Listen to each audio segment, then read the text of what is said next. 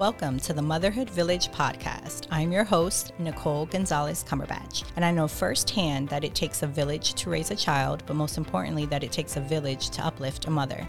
A mother's village is necessary and can take up many forms. Consider this podcast as part of your motherhood village. No matter the season of motherhood you're in, every conversation will give you more tools to add to your parenting toolbox, and you'll feel supported, inspired, and uplifted. So let's get into an informative and empowering conversation. Hello, and welcome to the Motherhood Village podcast. I am on with two very special guests. We have Ilana Yadav and we have Kim Hanlon, who are grief advocates and advanced certified grief recovery specialists. They are fueled by their own personal loss experiences.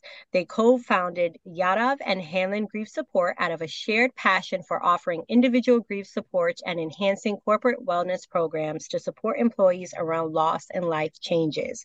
Their tools and programs help increase productivity, emotional intelligence, resilience, retention, and engagement both in the workplace and in one's personal life. Ilana and Kim take what can be a very difficult topic and through gentleness, humor, and vulnerability make it accessible for all. They have worked with corporations, higher education institutions, law firms, and individuals, and have recently consulted on a film about suicide laws to bring insight, tools, and support to process the difficult themes throughout the film with the belief that it is important to meet grievers exactly where they are.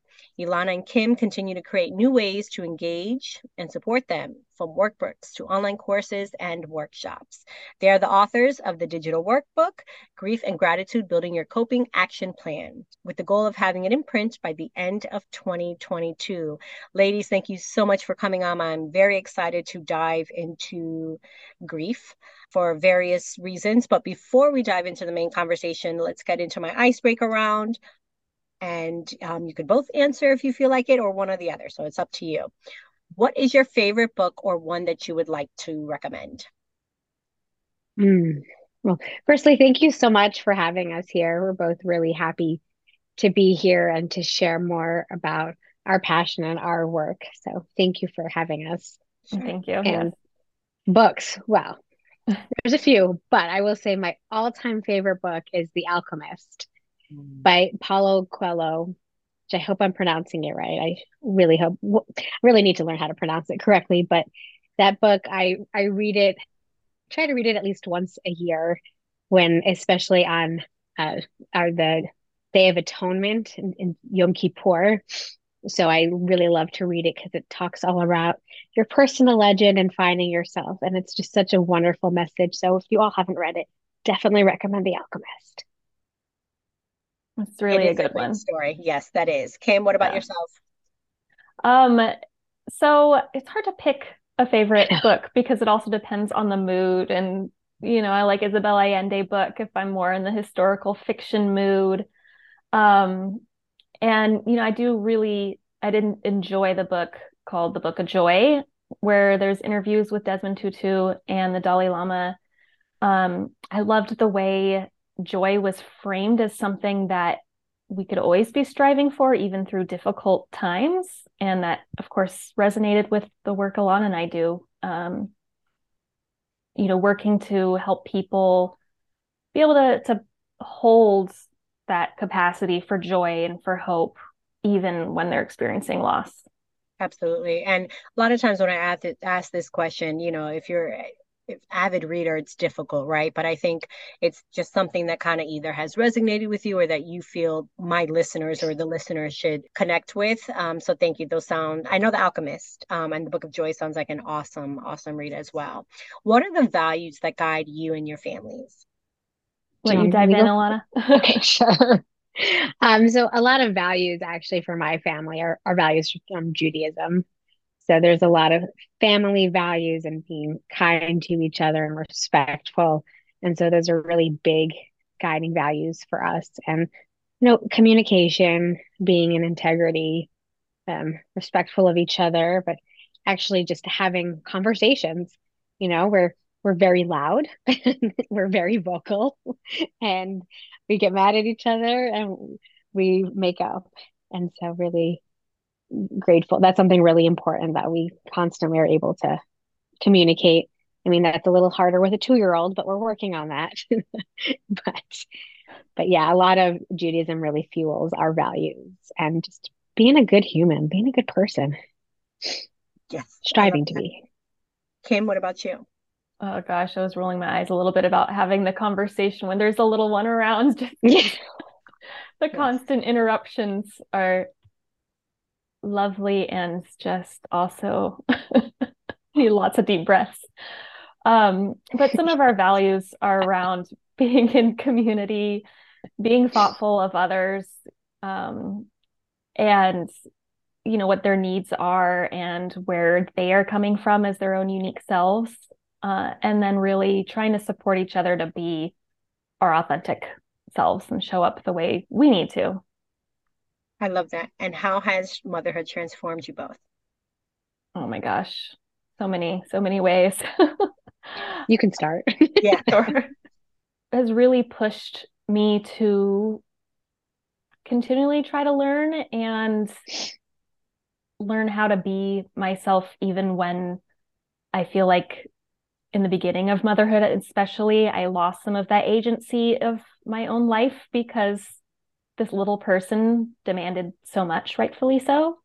And so it was a big effort to work on how do I set boundaries so that I can take care of myself and still meet the needs of this person and our family when so much of my identity and routine, everything was being shifted. Yeah, I think that's one of the hardest parts, right? It's it's and I know we're going to talk about part of that grieving process, but it's remaining yourself and dealing with everything you have to go through, but you have this little person you have to take care of. So for sure. Ilana? Yeah, and they- they forgot to tell me when I got pregnant there are no sick days. Yes. I missed that memo. Um, but yeah, everything Kim said, and I'm actually pregnant with my second right now. I'm almost eight months pregnant. So, and my first is almost two years old. And it really has taught me a different level of patience and humility. And sometimes I'm like, I, I'm really, I'm the one in charge here. You know, I remind my husband, I'm like, we're the adults here. The two-year-old dictator still has to go to bed, even if she doesn't want to, Yes. you know, and just sometimes just being in such awe of this little tiny human that I have this love for that I like. Everyone told me that you find this when you have a kid, it's a love you've never experienced. And I'm like, yeah, yeah. And it's so true how you have this little human you love so much, but are also counting down the seconds until bedtime. And then counting down the seconds till they wake up and you can kiss them. And then when they go to school. So it's it's such a interesting um juxtaposition of emotions. And one other huge thing motherhood has has taught me is just I have a very different level of respect for my parents now. Like just looking on things that you know, I don't agree with everything, but a lot of times I'm like, wow, might have been a little hard on you, mom. So if you're listening to this, you know, I'm sorry, mom, Absolutely. it's hard. It is. hard. It is. I think that appreciation for our parents goes deep. Once we have children, we realize for good, bad, or worse, like, wow, for sure. Um, and they did not have the resources that I feel like we have now and things that we know better over time. So, for sure. It takes a village, I always say, to raise a child, but more importantly, it takes a village to uplift a mother. Who and what has been a part of your motherhood village? Definitely Ilana for for sure. You know, we both lean on each other. Um, and you know, I'm grateful that I have some local friends too. Ilana and I are both in the Bay Area, but um, not close enough to really just No. pop over to one each other's house. But um, like right now, my kid is over at a neighbor's house playing with kids that are close in age, and so I have those moms that I can call on for play dates with just the kids or to go out for drinks and uh, share about whatever's coming up for us. And that's been huge. Um, and, you know, I was just talking with Ilana about this the other day and jokingly saying that uh, TV too. I mean, to be real, especially in the beginning of the pandemic, TV and Netflix was part of my village of helping keep my kid entertained while I was working. And Yeah. it feels very weird to say that, but yeah. It's very real but it's it's very honest right? And i think i think every mother listening to this or parents can attest to that. The minions are big in our house. Yes. What about you ilana? Oh kim for sure.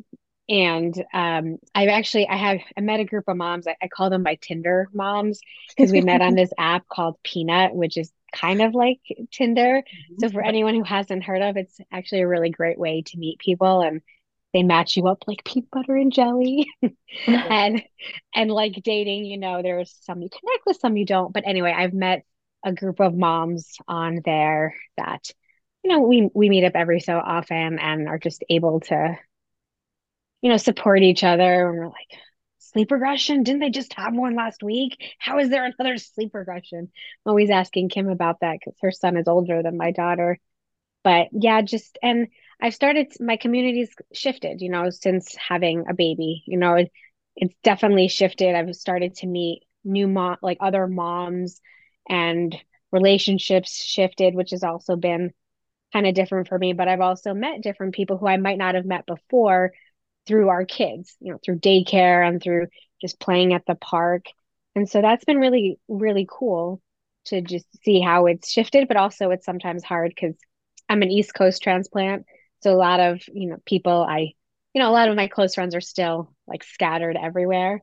So I'm very grateful to have Kim and the moms that I've met that are starting to become, you know, really my community. That's awesome. So I know you have a two year old. Kim, what are your children's ages? I have one six and a half year old. One six and a half. Okay, my son just turned five. Um, so okay. we're at that stage. Yeah, that's the nice talking back, emotional. Um, that's the that's the stage that we're at. He's like five, going on fifteen. Um, oh, like yes. a lot of life questions and why this and what if this, and I'm like, whoa, I am not prepared for this. Um, a lot of cheeky yeah but i'm going to go into because that goes into i, I want to ask now what has been your journey? Um, and i know in saying your bio it was a very personal you guys started on your journey into grief support due to your own personal experiences. Why did you come together? What was that like and what has that journey been like to come into grief support? Because as even saying it in your bio it is a very heavy topic right? People hear grief and it's like whoa a lot of people don't want to talk about that. We don't talk about it. I don't think enough which is why i think this conversation is so important. But tell me I found grief support for myself, um, just trying to find something to help me when uh, my brother died by drug overdose nearly 11 years ago and felt like I was floundering for a couple of years, just doing the things that I thought I should do to support myself in grief of talking with friends, going to therapy. And I still felt so lost that when I found the grief recovery method, which really helped me highlight where I was incomplete with my relationship with my brother and really validate my feelings, sure. um, the whole range of the feelings that I was having. Um, I knew that I wanted to to help others to find that hope again and find themselves again. Um, and then you know, after practicing for a few years, both of us individually, we came together um, through a networking group of just local certified grief recovery method specialists. And Alana and I realized we were really aligned. We liked working together. As we collaborated more, we decided to join a partnership. So it's been it's been great. Awesome. And then I'll ask you, Ilana, what is the difference between, let's say, someone going to grief support and someone just going to therapy? So they're they're very different and they're wonderful complements. I just want to say that first because some people say, "Is it is it okay if we see our therapist?" Oh. Yes. like, yes, please keep seeing your therapist. Sure. Because the way so the way Kim and I approach grief is very, very different from therapy. We have several modalities, like the grief recovery method that Kim mentioned, which is an evidence-based, action-based program. So it's it's there's essentially, I guess you could say, a curriculum that we follow through that. Sure. of course, within that, we meet grievers where they are. Um, so that's one thing, and it's more interactive. Therapy typically is, you know, the therapist does not share much about themselves Um, in our work, we share a lot about ourselves. It also helps kind of connect with people, validate, normalize. Um, and when we're not using the grief recovery method and using other modalities that we've created, again, um, we use our own life experience as well for a lot, coupled with our professional experience and training. Sure. And so they differ in that way. And it's more, there's, you know, it can it can be more interactive. Um, and it's a lot of um really depending where the griever is. And so again, I just really, really want people to hear therapy is amazing and wonderful. Grief support is amazing and wonderful. They are great complements. They go very well together. Or even some people will take pause with therapy while they're doing the grief recovery method or some grief work, which is okay too. But they're wonderful, wonderful complements to each other. One last thing, and a lot, and this might have been what Kim was going to say because we do share a brain sometimes, um, is a lot of therapists are not trained in grief. So there's a lot of times where, you know, which is kind of un- honestly mind boggling to me that it's not more like it should be a huge part of the curriculum, but it's not. And so oftentimes we have much more expertise in grief specifically than therapists do. And so it's important, you know, so it's important for people who are specifically looking for grief support that not all therapists are trained in grief and they should be seeking a grief specialist as opposed to a therapist for specific grief, unless, of course, they're trained in grief. Understood. And that's a good point. Kim, do you want anything to add before I get into how do you define grief, right? We're talking about this word. What does it mean? So, do you have anything to add as far as the difference between uh, grief support therapy and anything that you and Ilana add differently? Just wanting to emphasize, and, and Ilana did speak to this, that it's the work that we do is more action based um, and you know educational. Um, so there's you know a different focus a different way of, of working with our clients too. Awesome. So now let's get into what is grief? How do you define it? And what are the different stages of grief? So I'm just going to start here by saying there are no stages of grief. Mm-hmm. Okay. Grief is a very nonlinear process that, you know, it comes as waves. Um, there's no defined way that anyone goes through grief. And so just want to put that out there um, Elizabeth Kubler Ross, when she outlined the stages of grief, that was specific to people dying of a terminal illness, mm-hmm. not to grief itself. So sometimes people can get very stuck yeah. in that because, like, when am I going to feel bargaining or when am I going to feel denial? Or, you know, the truth is, you may never feel those, or you may feel them all at the same time, along with seven trillion other emotions. And they're all normal and natural. And there's like no real wrong way to grieve some people say, well, when am I going to move through the stages? Am I grieving wrong? And so just want to say right there, you're you you may feel all those things, you may not feel all those things, but it's we don't want you to have another reason to when you're grieving to beat yourself up if you know people come to us, I'm not grieving correctly. I haven't felt, you know, denial yet. And like, well, you know, you may not feel denial. Doesn't hmm. mean you're grieving wrong. It means you're grieving right. You're grieving how you need to grieve. Sure. So just wanted to get that out. Um, Kim, did you want to add anything on that? No, you, you covered it for the stages. and how do you define grief though? Like what is that? Because like you said, because it means it's from what I'm taking is that it's a personal experience for everybody, I would mm-hmm. imagine, mm-hmm. right? Yeah. Um, but is there a different kind of grief where, like you said, someone that maybe loses somebody suddenly, right? That came out of the you know, came out of left field.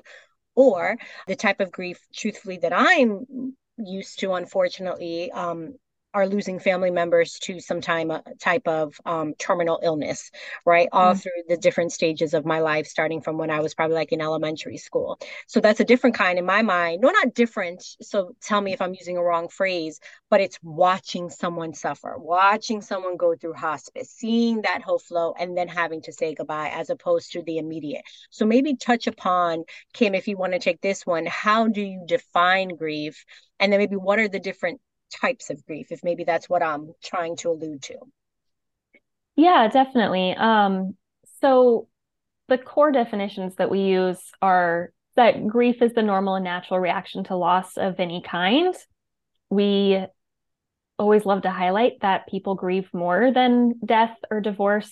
Um, you can grieve positive things in life, like getting married. Um, is, becoming a parent. A lot of, uh, yes, de- definitely becoming a parent.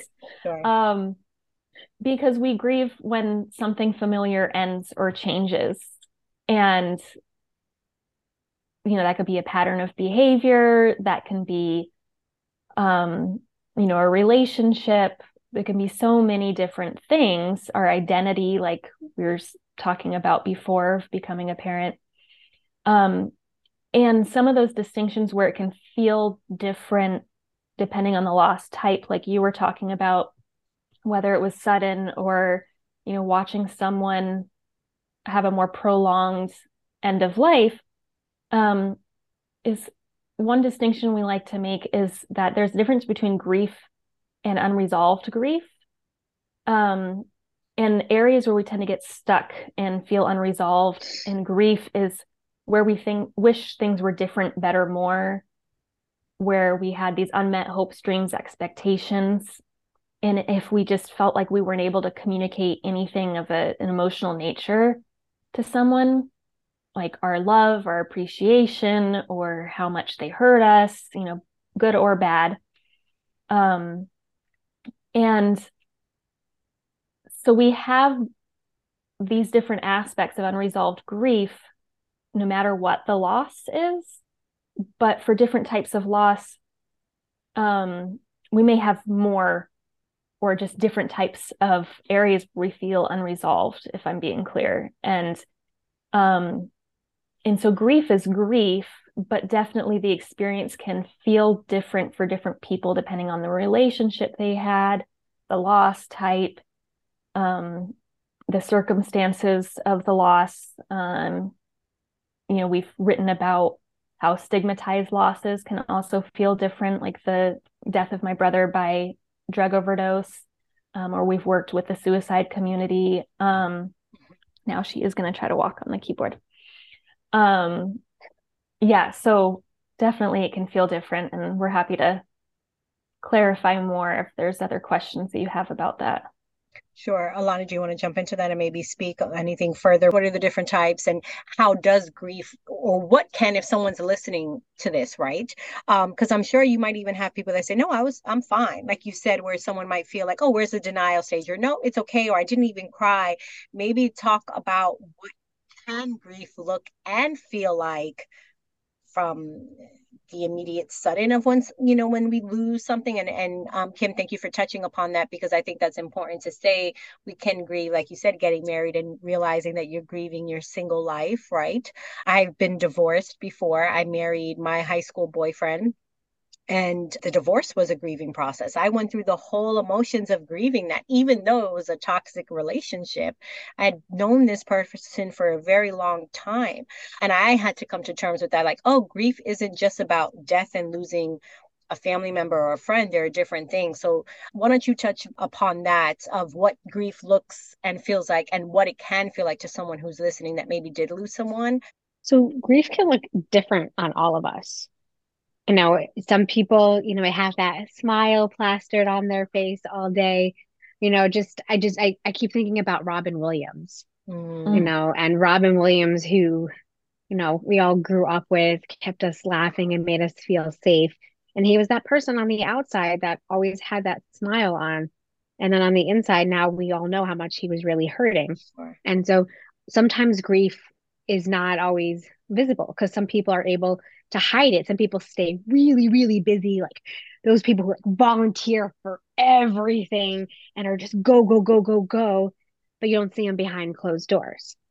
You know, and I'll I'll give you an example to illustrate how, you know, people even grieving the same relationship. When my father died, the way my brothers and I grieved was completely different. You know, and all of them were normal, all of them were natural. I did not stop crying, I think, for probably a good four months. Mm-hmm. you know, I stopped crying long enough to give a eulogy. Um, and that was about it. My older brother got really quiet and felt like he had to take over the whole family. And my little brother didn't say a word. My little brother just you know, he basically had to carry me out of the funeral, kept everything inside, wouldn't even tell anyone that our dad passed. So if people asked about our dad, he'd be like, Yeah, he retired. like, all right, well, it's not a full lie, mm-hmm. You mm-hmm. know, but we we all dealt with it very, very differently. And none of them were right, none of them were wrong, but it's just how we dealt with losing our dad. And that that goes for people for all different types of losses. Every single loss is experienced at 100%. You know, but as Kim started to say, sometimes stigmatized losses can be even, you know, harder because there can feel like there's different kinds of judgment from people and maybe less support the suicide survivor community. You know, that's another stigmatized loss. And so that can definitely add another layer sure. of grief to it one thing is important to note is that all grief is valid and people's way of grieving you know there's really no right or wrong way and there's no one way that it looks right or that some people just like binge on netflix you know my go-to was law and order svu and eggplant parm.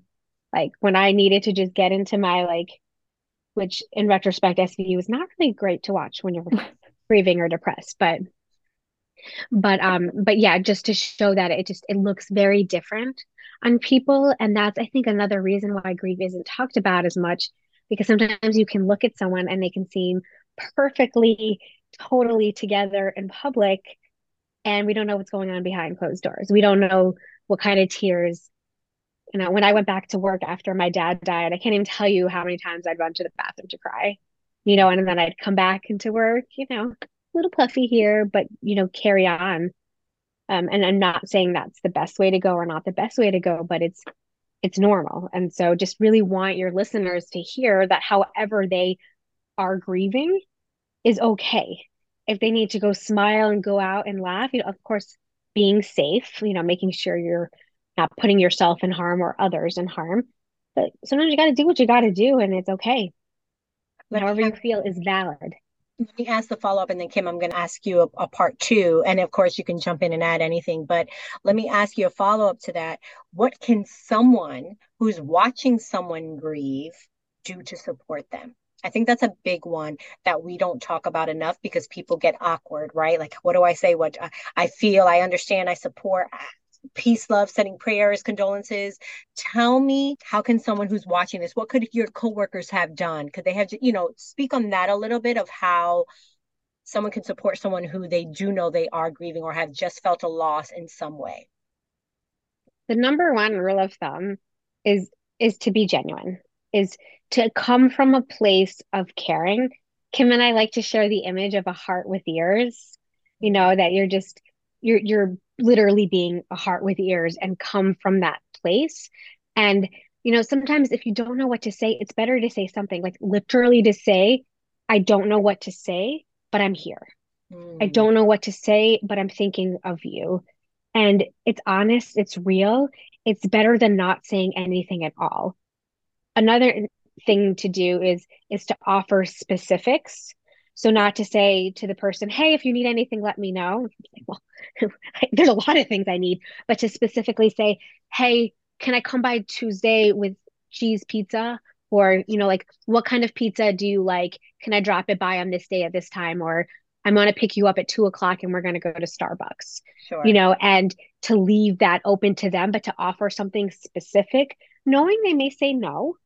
But just keep offering and also to say, no need to respond.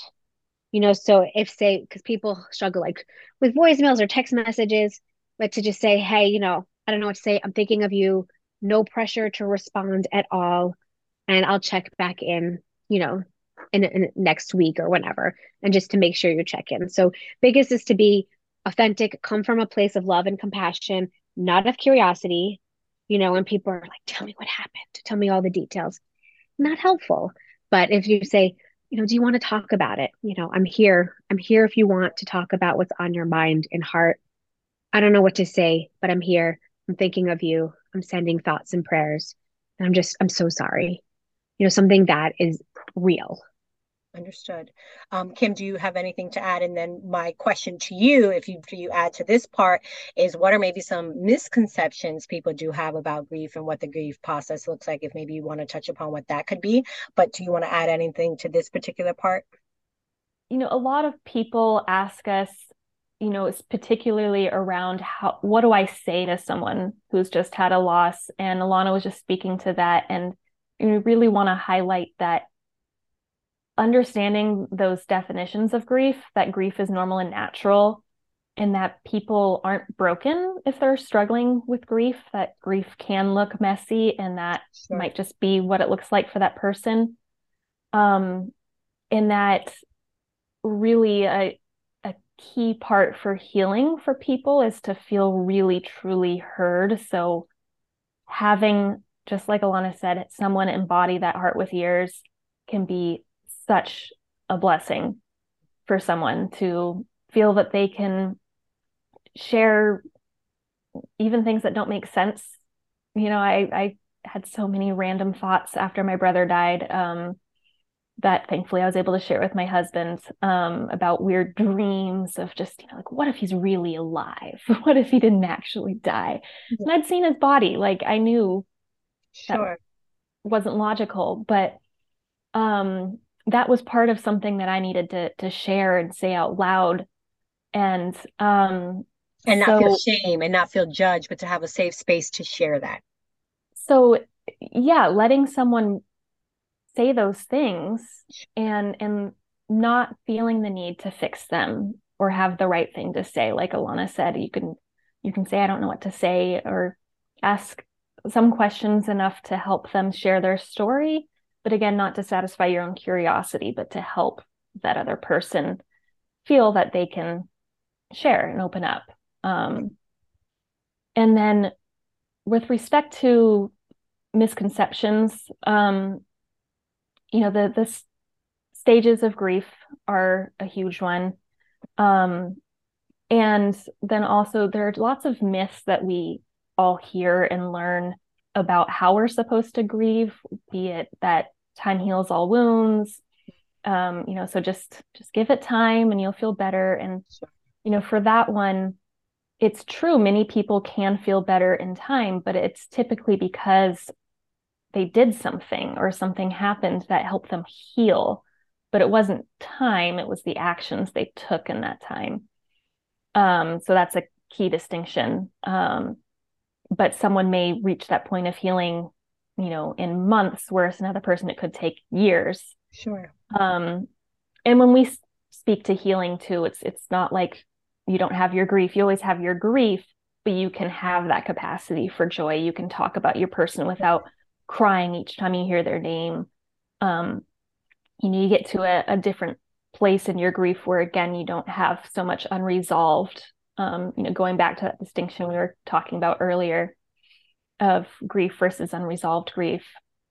Um, other misconceptions are, you know, about how we have to show up for grief, of whether we need to be strong or put on that happy face, you know, just don't feel bad. You know, at least they had a long life, or at least they got to, you know, go on that big trip before they died.